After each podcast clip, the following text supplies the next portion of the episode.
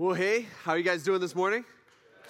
All right, good. That's way better than first service. First service was like, uh, you know, it's like a little whimper.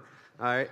Um, hey, happy Father's Day to all you dads out there. All right, couldn't uh, do it. Couldn't do life without you, all right.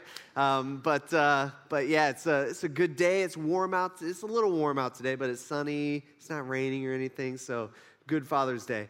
Uh, hey, uh, this morning, we're going to be continuing on in our series called Enough of the Bad News. And I feel like probably every single one of us in here, we could all agree, maybe not to the same extent, but we could all agree to a certain extent that it's like the world that we live in, it just, it's all about the bad news. Right? Everywhere we turn, everywhere we look, it's just bad news, bad news, bad news, bad news. It's all over the place, and we can't necessarily really get away from it um, in our culture and in our society.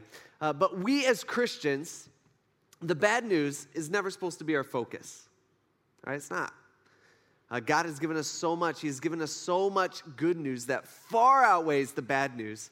And uh, so that's why we've been going through the series. We've been talking about some of the some of the good news that God has given us. The first week we looked at uh, John three sixteen, the most quoted, most well known verse in the entire Bible, where uh, Jesus is talking to a religious man, telling him that, "Hey, God has come." All right, into the world to, to save us. All right, that Jesus, he, you know, God loves us so much that he came down, uh, he died on the cross for us, he saved us, and in that act, he paid for everything that we've ever done wrong, and his justice was satisfied. His righteous, perfect justice was satisfied for everything that we've done wrong, which, if we were honest with ourselves, it's like millions and millions and millions of things, like more than we could ever count. God took care of it. Right, it's great, great news. It's the ultimate good news. And then a couple, or last week, we talked about three promises that God gives us, um, and that is our bad things turn out for good, our good things can never be lost, and our best is yet to come. Also, really great news. And so today, um, we're going to look at another type of, of, good news, I guess, or another principle that we see throughout uh, the, the Bible, and it's this. right? We have the privilege to view God as a father. You ever think about that? We have the privilege to view God as a father, and, and some of you guys are like, here we go, cheesy Father's Day message right here. Of course, he's talking about this. And actually, I was shying away because I hate that. You know, I hate that I'm like, every pastor is talking about this today because it's Father's Day. I actually hate that. So I was really trying to do something else, but this is just what what worked out, I guess. Um, but, uh, but we have the privilege to view God as our Father. We see this throughout the entire Bible. We see this in the Old Testament, we see this in the New Testament. Last few weeks, we've mentioned how uh, if we, when we surrender our lives over to Jesus, that God actually adopts us. He promises to adopt us into His family. Like we literally become sons and daughters of God. Actually, it's more than that. Remember last week we said uh, that God promises for, that we will become heirs okay? Co heirs with Jesus.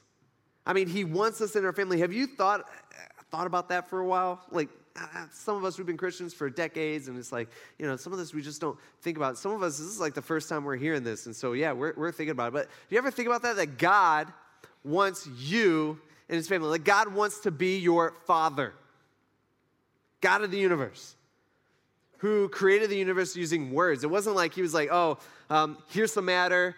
All right, let's, uh, I'm going to create this earth thing. This might take me a couple weeks, but it's going to be sweet when I'm done. It's not how it was. He was just like, earth, bam, earth's there. Okay? That's how it worked. That's what, that's what the Bible tells us. He just spoke things into existence, and they were. That God, who's all powerful, who you know, made millions and millions and trillions of, stars and galaxies and, and all this stuff, that God wants to be your father. Isn't that weird to think about? He wants to be your, he wants to be your father. There's actually a great example that Jesus gives us. Remember in the garden, in the night before Jesus is arrested, he's, he's praying with some of his disciples. He's in the garden um, before he gets arrested. And remember what, he, what he's praying? He's crying out to God the Father, and he's crying out, he's crying out, Abba, Father. Right? We don't really, you know, we kind of glance over that, and, you know, it doesn't really mean much to us, but Abba basically in the original language, Abba means it's, it's like an endearing term that a child would use to address their dad. It, basically, that's what it means, it's dad, or even more than that, it's actually kind of like daddy. We see in Galatians, Paul, he mentions this too. He's like, hey, yeah, somewhere deep down inside, like our, our soul or our spirit is like crying out to God, saying, Abba, Father. Right? God wants to be your, God wants to be your dad. Like he cares about you. He loves you like a true dad. He is the perfect dad. Now, for some of us, God as dad is a difficult concept for us to for us to grasp because you know the honest truth is for some of us our, our idea of dad is skewed because we didn't have a very good dad. Right? We never had a real relationship with our dad. Some of us, we just had a bad, bad dad. Right? Others of us, maybe we had a really great relationship with, uh, with our dad, and for us, we can't even compare God as dad with our dad because for us, it's like, it's like, well, God can't be as good as my dad. Like, I had the best dad. Like, my dad, you know, growing up, my dad was, was awesome, and, and you know, he, he, he was such a great, such a great father to me. All right, but God is saying, and what we're going to learn today is that God is the perfect dad, something none of us in this room have ever experienced. And Jesus actually gives us a glimpse of what God as our dad looks like. And it's a famous story. A lot of you guys, we've, you know, we've heard this um, a lot before, but uh, it's actually, he, he tells us in a parable. A parable was a story that Jesus used. Uh, he actually used parables a lot, but parables were stories that Jesus used to teach a point or to teach, um, to teach people kind of what he was talking about. A lot of times he used stories, and he used them a lot. And uh, we see this in Luke chapter 15. We'll start in verse 1. This is what he says. He's trying to, he's setting up the context. Luke, who's writing this, is setting up the context for us. And he says, All the tax collectors and sinners were approaching to listen to him. So, wherever Jesus was, right, just remember this as you're reading through the Gospels and stuff. Wherever Jesus went, like crowds gathered. Okay, everybody wanted to see who this Jesus guy was. I mean, the word had spread throughout the whole region and throughout the whole country, in the sense of, of Israel, that uh, there's this guy out there and he's healing people and, and he's teaching stuff that no one has ever heard before. And he's telling everybody how to, how to grow in their relationship with God and get closer with God and just all this stuff. And crowds would come around because everybody wanted to see what he was going to do next and wanted to hear what he was going to say next. In fact, if you'd like to, you know, do in a sense kind of like a study on it, but go to the book of Mark, you know, Matthew, Mark, second book in the New Testament. Go to the book of Mark and just go through and circle all the times that the crowd is mentioned. Right? Circle all the words crowd in the book. I mean, it's almost every chapter. It's all over the place. So crowds would gather around Jesus all the time. And here in this specific crowd, um, Luke is setting it up for us. He's saying, here in this specific crowd, there were sinners and there were tax collectors.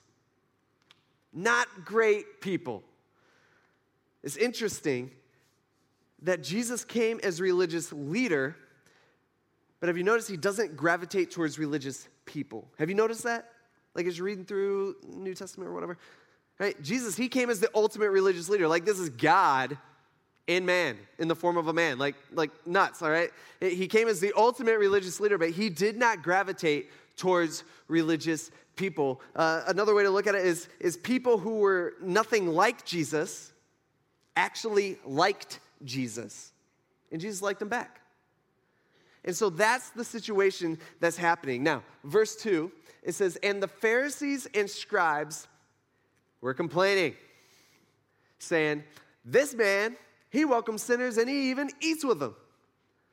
All right, the Pharisees and scribes, I feel like we've talked about a lot recently. Um, they always pop up. They're popping up, you know, they pop up all throughout the New Testament. And uh, Jesus and the Pharisees and scribes, they didn't, uh, they butt heads a lot, okay?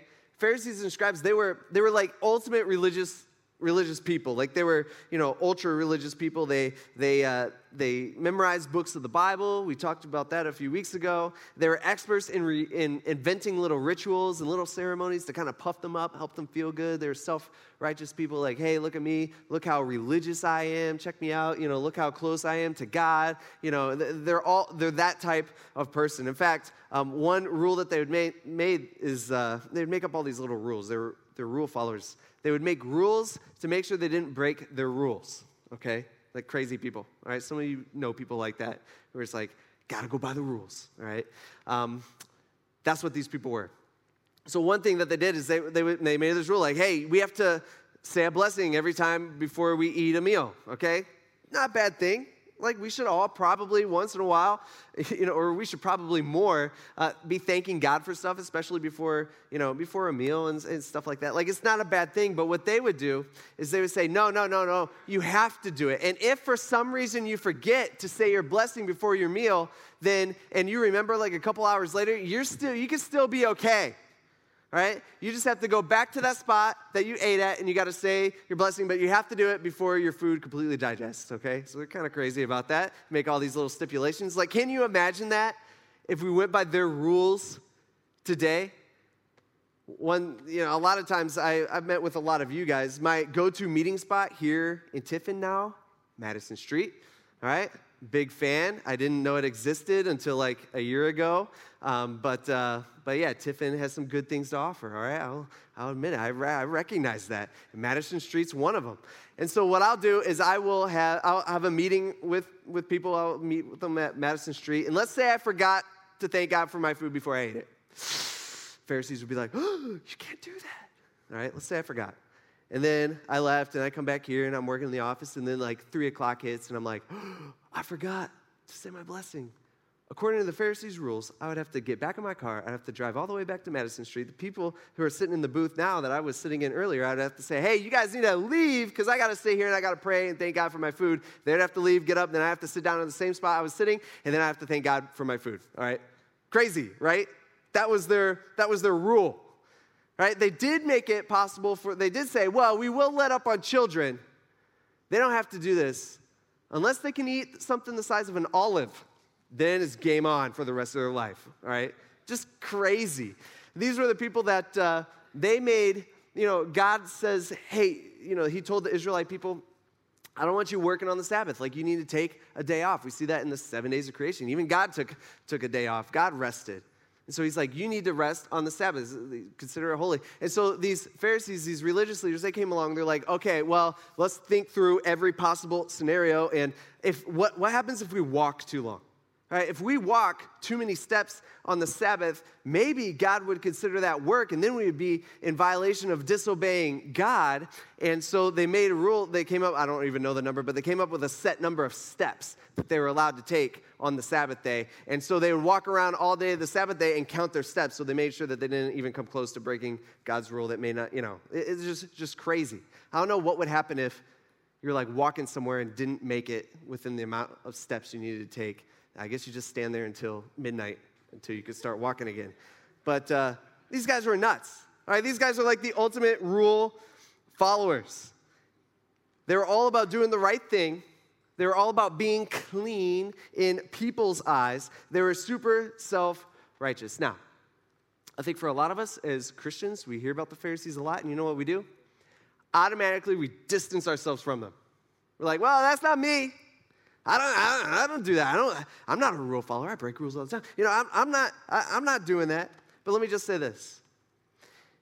If you are comparing yourself, and a lot of people do this, if you are comparing yourself by finding someone else who isn't as good as you, and you're measuring how well you're doing goodness or how many good things you're doing based on um, how well they're doing, let me just say, you're already in a scary rebellion against God. Because God's not holding you to your idiot friend's holiness, He's holding you to His holiness. And that's an issue for all of us, because none of us even come close. So you got these guys. Can you picture the scene? Jesus out there. He's got this crowd around him. They're all tax collectors and Pharisees, tax collectors and, and sinners. Then you got the Pharisees. Maybe he's kind of standing in the back, going like, "I wonder what he's going to say wrong today," you know, because they don't really like Jesus. They don't. Uh, they don't like his, uh, the things that he has to say. And so they're standing there and uh, they don't understand the fact, or they don't, they don't like the fact or understand why Jesus would ever hang out with these types of people, these Pharisees, or these, re, the, I'm saying it wrong, these, uh, these tax collectors and these sinners. These worst, the worst in society. I mean, these people, they look at the Bible and they do the exact opposite. These people, in all honesty, they don't want anything to do with God. They don't want to do life God's way, they want to do life their own way. Tax collectors, for example, right? We don't really understand this concept because we don't have those. Maybe, well, kind of like the IRS, maybe, but worse than that is these people are traitors to God's people, Israel. Okay, that's, that's, that's what they are. They're traitors. They actually work for the enemy. This was a big, big, big, big, big deal to all the people who are standing there back then, to the Jewish people. Because what was going on is you had the, Ro- you had the Roman Empire, they owned like the world okay, basically. Like most of the known world, like most people on the planet were in within the Roman Empire. They owned from, I don't know, Great Britain or England all the way down to India. They owned everybody, including Israel. And so what they would do, the Roman government would go in there, conquer a little country, and then they would impose high taxes onto that country. And so, you know, so they could get more money. Right? That's what they would do. And so what sometimes would happen, by the way, how many of you like paying taxes to your own country? Not me, okay? Um, hate paying taxes is one of the worst things ever. But, uh, but yeah, so that's what was going on here. Right? These Jews were literally paying taxes to a corrupt, oppressive foreign government that would come in and they would take anybody they wanted, they would kill anybody they wanted, and sometimes they would rape anybody they wanted. And they have to pay them taxes. Not fair. It's not right. But then some Jewish men, you know what they would do? Is they would buy their way into the Roman government as a tax collector and what they would do is the Roman government would say, hey, we need this much money, this high amount of money from your people, you know, from, from your region in Israel. And so the tax collector would say, okay. And so he would go to all the people and say, hey, you owe me this much. But he would always make the amount higher because the Roman government would allow him to say whatever, you know, whatever he wants for taxes. And uh, he gets to keep the rest. Does that make sense? So the Roman government, they didn't care how much the tax collector actually collected. They just wanted what was theirs. He could collect a whole much, bunch more, and that, was, and that was cool with them. They did not care as long as they get what they wanted. And so that was the situation that was going on here. These people were sellouts to their country and to their people, and they sold them out for money. And these people were hated. People hated them. Then you got sinners we read that and we're like, oh, yeah, yeah, I get sinners. We're all sinner. You're a sinner. I'm a sinner. You know, we're all in that category. Uh, but th- th- this is like, you know, uh, this is a label that Luke's given them. These people are outcasts. Right? These people are, are people with terrible reputations. They're prostitutes, they're thieves, they're, they're lazy people, people who refuse to, to, to work or get jobs. These people were traitors. And so you have both groups of people around Jesus as Jesus is talking. You got these sinners and tax collectors that are all listening to what Jesus has to say. And then you got these Pharisees and scribes kind of standing in the back. They're also listening to what Jesus has to say. And Jesus was so, so, so smart. Like he always knew what to say and, and he always knew what to teach on. And so he begins to tell them a story. And it's one of those stories that end up getting Jesus killed. Like this was a big, big deal. It's the story of the prodigal son. Actually, it should be called the prodigal sons because there's two, two sons, but a lot of people leave the second son off, but we're not going to do that today. And what Jesus is going to say, or what Jesus is going to do eh, to these people, what he's going to do, what he should be doing in our lives with this, what this story teaches us, is he's going to deconstruct the world as they knew it and as we know it. And he's going to reconstruct the world as he created it. And when that happens, people get uncomfortable, people get defensive, people get offended, and people get upset. So, you ready? Three, four. Okay, all right, here we go. We'll just do it anyway for you four. Okay, here we go. That's what he says. Jesus starts telling a story. He says, A man had two sons. The younger of them said to his father, He says, Hey, father, give me the share of the estate that I have coming to me. So he distributed the assets to them. Not many days later, the younger son, he gathered together all that he had and he traveled to a distant country where he squandered his estate in foolish living. All right, so the younger son, he goes to his dad and basically he says, Hey, dad, when you die, man, I'm gonna get a boatload of money. But my problem is you just won't die. What's going on here? And so he comes up with this plan. He's like, hey, um, you know, this is an issue. You know, I want your stuff now. And he's like, let's just pretend like you're dead. Let's pretend like you're dead, and then I can get half of your money that you owe me as my, as my inheritance. Okay, so in this society, this is super offensive. I mean, it'd be super offensive if we did this today, right? Like you don't go to your dad and say, hey, dad, I wish you were dead. Can I have half, half your estate, half your stuff? we don't do that. At least we shouldn't be doing that. If you've done that, then that's not good and you're a terrible, terrible, terrible person. Okay? We don't do that. Back then, it was even worse because they had this thing like, they had this like respect, honor kind of culture. And so this was like the worst thing you could do. Even the tax collectors and the sinners who are standing there listening to the first part of their story, even they're just like, whoa, this kid is bold. Like, I thought I was bad. This kid is messed up. Like he's got a big, you know, he, he, this, this kid is terrible. And so everyone is waiting to hear the dad's response. Everybody's standing there, they're like, oh, we know how this story plays out. Like the dad's, dad's gonna disown him, he's gonna kick him out of his house, he's gonna kick him out of his family, all right? But the dad doesn't do that, right? Right, we know how the story goes. He divides his wealth and he gives him what he asks for, um, which was crazy to them. And the crowd, as they're, as, he's list, as they're listening to what Jesus has to say, I mean, they're just silent, I'm sure. Like, did you hear what the dad gave it to him? And they're all thinking, this dad just blew his reputation. Like this dad just blew his honor in front of in front of everybody because because it's to spread in the whole town that he's living in. You know, everybody's to know about this, and they're all, I'm sure, thinking that this dad is a fool for doing what he did. Sure enough, the kid leaves. He wastes it all um, living the life that he wants to live. He lived ridiculously. Uh, for him, it was like, who cares about right or wrong? Whatever feels good to him. Doesn't that sound kind of like our society? It's like, hey, you can't tell me what's right or wrong. You can't tell me what truth is. I got to decide that for myself. You know, what's true for you might not be true for me, and, and vice versa. And, and, you know, it's just, just do whatever makes you happy or do whatever makes you feel good. That's what this kid's doing. So he goes and he buys a condo, buys a sweet car. You know, he just, life is a party. Everything is sweet and, uh, and everything's good. But eventually the money runs out. He loses all of his friends. No one will help him. And he's all alone.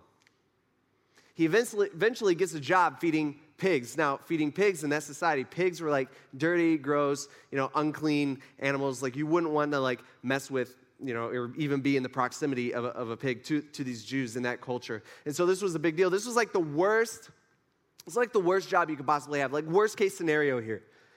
Get a job feeding pigs. And the kid is so hungry that he wishes he could eat the slop that the, that the pigs were eating. Ever have a terrible job? You know, where you're like, like I don't know, back in high school or or in college, where you're just like, yeah, I never, ever, ever want to do that again. Where you hate going into work, where you dread going into work. Ever have that? Some of you are like, yeah, I've been doing it for 40 years. It's great. All right, that's what this kid's experiencing. I mean, worst of the worst. And not only that, but he's not getting paid much, and he's starving, and he's hungry. He's starving to death. He has nobody. He's all alone. I mean, this kid, if anybody has hit rock bottom, is this kid. He is at rock bottom. Now, what do you think the tax collectors and the sinners were thinking when, when Jesus is telling the story? You think they could relate at all? You think some of them are going, it's kind of what happened to me. Maybe not that bad, but it's similar. You know, these are people who ran away from God, wanted to do life on their own, like a lot of us have experienced, like a lot of us have done. You think they could relate at all? By the way, the whole point of this story that Jesus is telling is he's, he's pointing out the similarities of this father as God is, as God is our father, and the sons are, are just two different ways, which we're going to look at, two different ways that we rebel against God. Right, but God's the father here. You think they could relate? See, a lot of us, this is our story. For, for, for some of us, this might not be, hey, this was my story, um, you know, a while ago before I came back to God eh, or before I came to God and all that stuff. Some of you, you're in this story right now. Like, this is you. Man, your relationship with God is so terrible, right? Or, or non existent for, for some people, where it's just like, in, in, in none of us, you know, none of us know. It's only between you and God. And you know, you're like, I'm not there. I know my relationship with God is not where it's supposed to be. I know I've been running. I know I've been doing life the way that I want to do. I don't really care about the way God wants me to do life. I mean, this is, for some of us, this is our story right now. Look at the flip side. What do you think the Pharisees and the scribes were thinking? The religious people. I'd assume they're going, yeah, get him. This is what that kid deserves. After the way this kid treated his father, the way this kid treated his dad, like this is what the kid gets. Like, like you know, uh, hopefully he'll he'll learn a lesson from this. And and and so they're thinking that, and and the kid eventually he decides to go back home just to see if his father will hire him because the way he's reasoning it is he's like, you know what, I could be feeding pigs. I'm starving here. This isn't worth it. I could go back home. And I know that if I go back home, if, if I just become like the lowest servant in my father's house, I know I'll have a better life than this. That's what he's thinking. So he starts to walk. And on the way, he prepares this little pathetic speech. And then what happens next in the story, it blows the minds. A lot of us, we already know it, but what happens next to the people that are listening, it blows their minds because it's so countercultural. It's so completely opposite of what anybody would ever do within that culture that this dad does. And check this out in verse uh, 15, 15, chapter 15, verse 20. He says, So he got up, the kid, and he went to his father. But while the son was still a long way off, his father saw him and he felt something.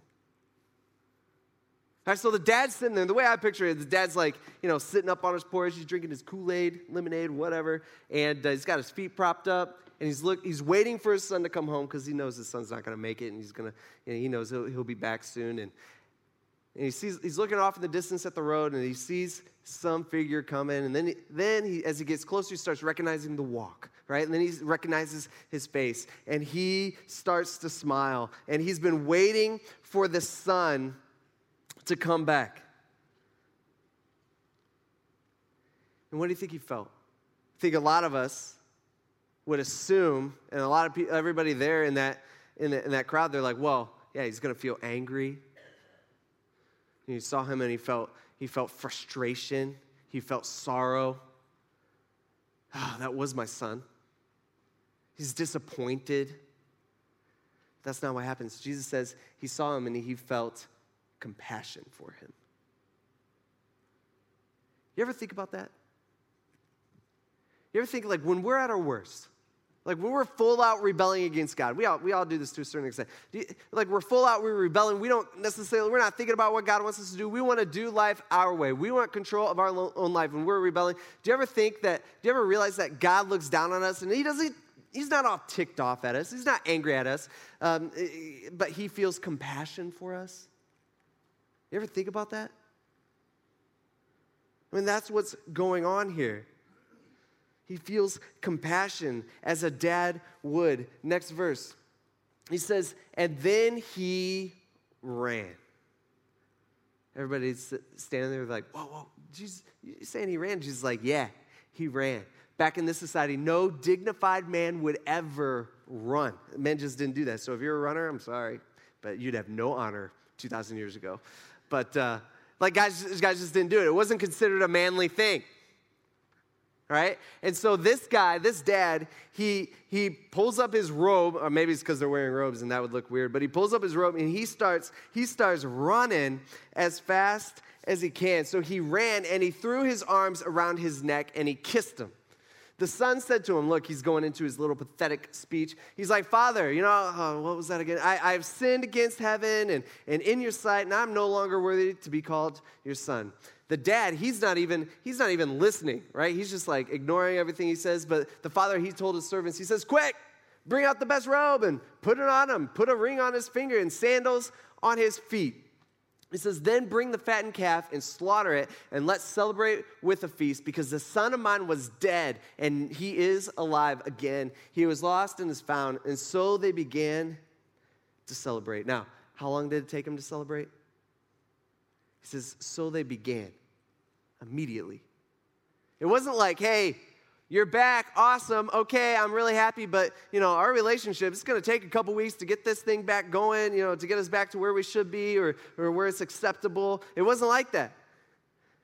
It was immediate. Like it just, it just happened. It, it, they started right then. Everybody who's listening to Jesus, they just can't believe this. This is completely opposite of what that culture is saying. The father, he starts barking out orders. He's not listening to, this, to the pathetic speech. He's like, you know, you know, robe, ring, shoes, steak. It's going to be great. Let's start the party. And they immediately begin. And for, for us, it's hard for us to wrap our brain around this because this is so illogical.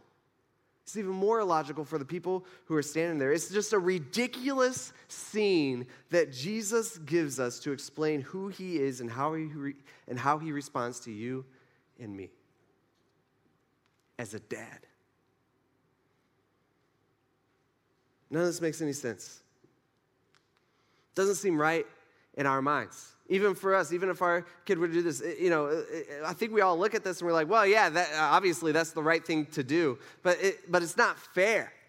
Right? The only one in this story who's thinking logically is the older son. Actually, he hears the noise of the party and he's like, What's going on? So he calls over his servant. He's like, Hey, what's happening over there? And the servant's like, Oh, yeah, um, remember your younger brother? Like, he's back. And, and remember the fattened calf that we've been waiting? He's like, Man, we already killed it and we're eating it. And so you better get over there because it's going to run out. And so he's like, You know, the, the older brother, he's asking about it. And he's just like, What? Are you kidding me? This doesn't make any sense next verse, verse 28, says, Then he, the older brother, he says, became angry. He didn't want to go in. And so his father came out to him and pleaded with him. The older son, he hates the party. Right? He hates what's going on. By the way, the publicly not going to his dad's party, extremely disrespectful in that culture. This is what Jesus is playing on. It's a disgrace to his dad. He's almost doing the, he's really, in a sense, in a different way, he's doing the exact same thing that the younger son did to his dad, disgracing him.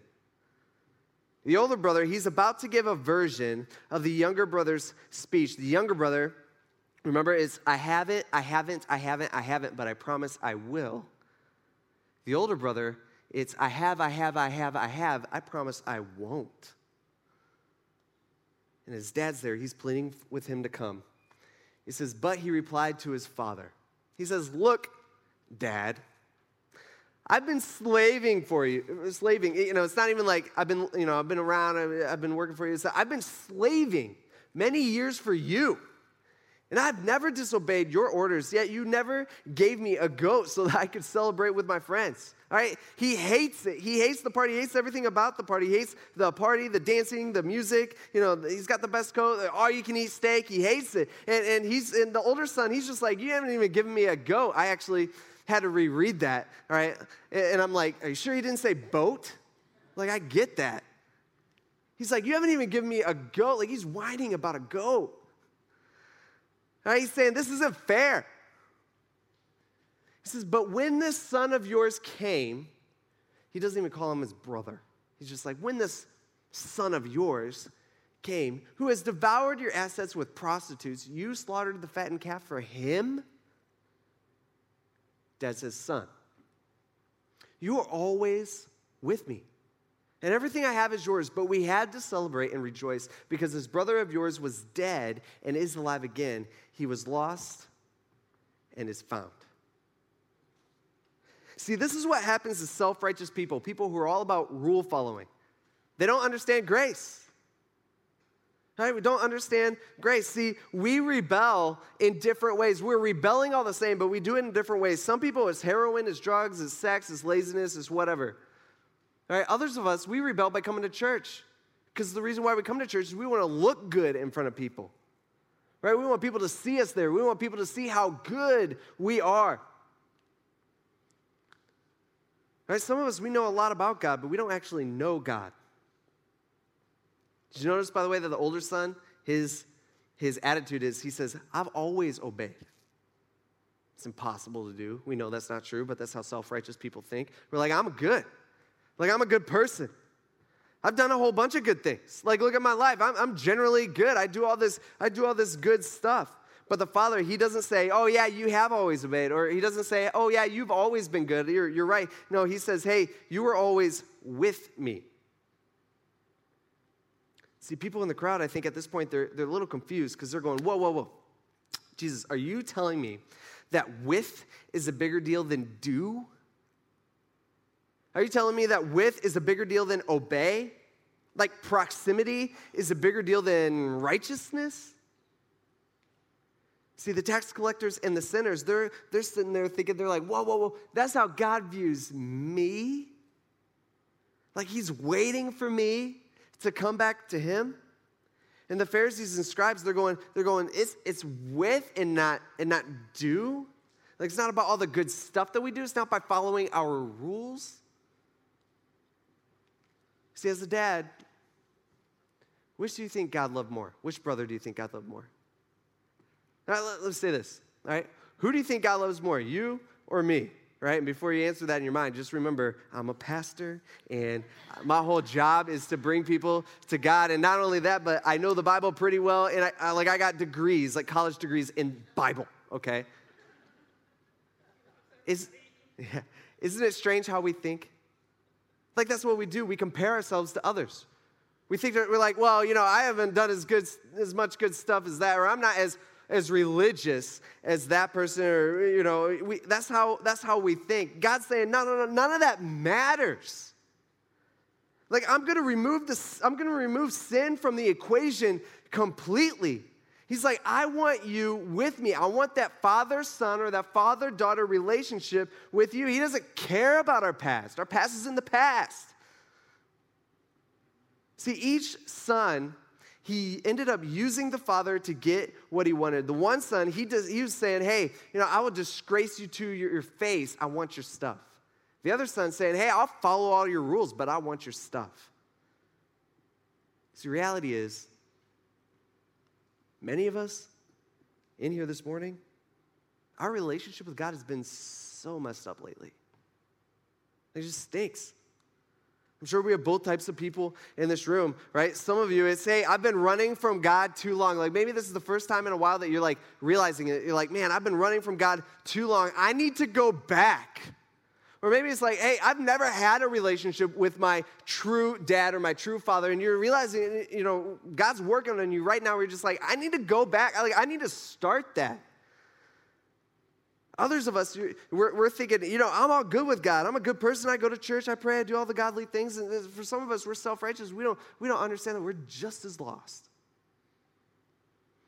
See, God is our Father and he is pleading, just like he was pleading with the older brother, he is pleading with you to fix that relationship with him. Hands down. Right? There's no better time to do that than today. Like we're not promised a certain amount of time in this in this life. We're not promised, you know, a certain amount of, you know, years or birthdays or whatever. God's saying he wants that relationship with you today. And what bothers me the most as being a pastor is knowing that there's people who listen to truth like this and sit through 35 minutes of it and choose not to start that relationship. It doesn't matter about what's going on in our life. It doesn't matter about all the bad stuff and all the bad news that's all around. We have this such good news. And I encourage you not to ignore it. Let's pray. God, we, uh, we ask that there's, if there's anybody out there that hasn't started a relationship with you, the most important thing that we, the most important decision we ever make in our entire life, something that can't just be taken away from us. You promised us that last week. God, we ask that they would make that decision today, that all they have to do is just surrender their lives over to you. It's just a quick conversation between you and them. And God, we ask that they would do that today. Decide to give their lives over to you. For the rest of us that we've done that. God, I know there's a whole there's a handful of us that we just need to get back to you because we are so far away. I said we'd do that, and there's another handful of us that we think we're all good, and that's what we're placing our trust in, and we're not. Give us humility. And God, we thank you for loving us so much that you came down for no reason. You didn't have to, but you did because of your love for us, and you died for every single one of us sitting in here. And we thank you so much. We ask this in Jesus' name. Amen.